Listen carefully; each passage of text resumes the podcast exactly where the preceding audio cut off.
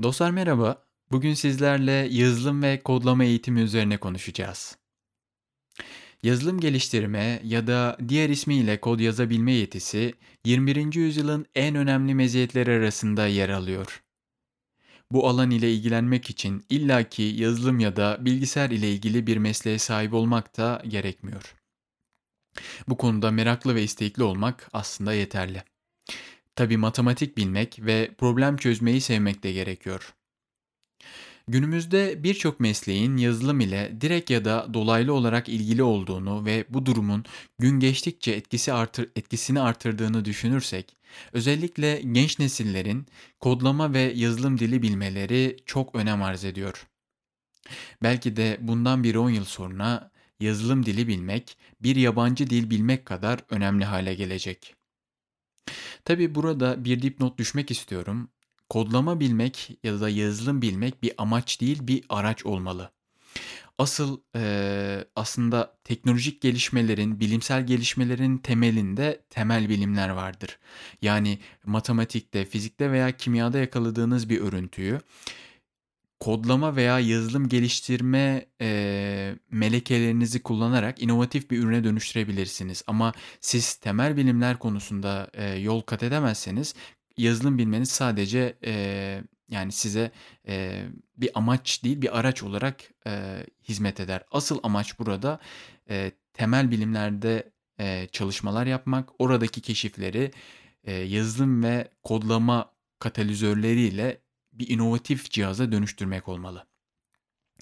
Keza OECD ve PISA gibi kuruluşların ülkelerin eğitim sistemleri hakkında yayınladığı raporlarda da yazılım ve kodlama becerilerinin çok önem arz ettiğini görüyoruz. Bu raporlarda üst sıraları paylaşan ülkelerin yazılım ve kodlama derslerini müfredatlarına eklediklerini görüyoruz. Örneğin İngiltere 2013 yılında bilişim ve teknoloji dersinin müfredatını çağa ayak uyduramadığı gerekçesiyle kodlama ve yazılım geliştirme perspektifinde yeniden ele aldı ve güncelledi.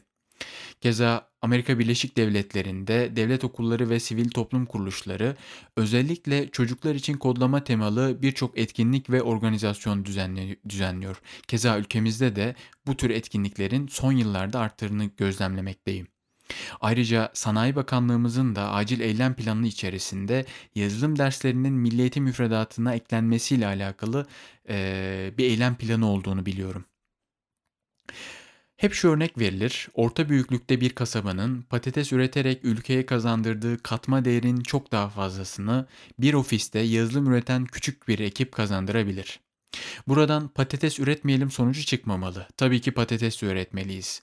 Ancak akıl terini alın terine tercih edeceğimiz işler yapmalıyız. Ülke ekonomisinin iyi bir yere gelmesini istiyorsak katma değeri yüksek işler yapmamız şart.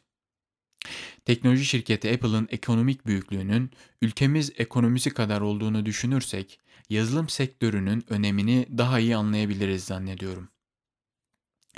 Yazılım Sanayicileri Derneği'nin verilerine göre sanayide bir torna ustasını istihdam edebilmek için ki benim babam torna ustasıdır, yaklaşık olarak 100 bin dolar ile 300 bin dolar arasında bir yatırım gerekiyor. Yani buradaki yatırımdan kasıt işte bir torna tezgahı ki bu çok pahalı bir tezgahtır.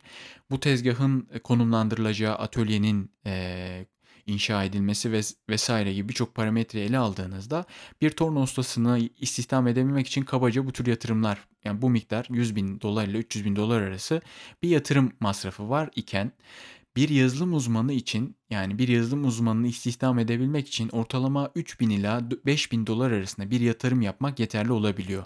Dolayısıyla aslında yatırım maliyetleri ilk etapta çok düşük teknolojik şirketlerin.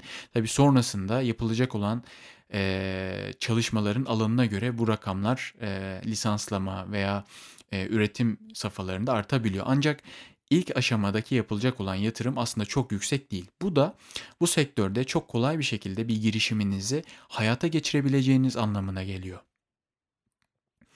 Açıkçası ben bu konuyu ülkemiz için yeni bir sanayi devrimi olarak görüyor ve çok önemsiyorum.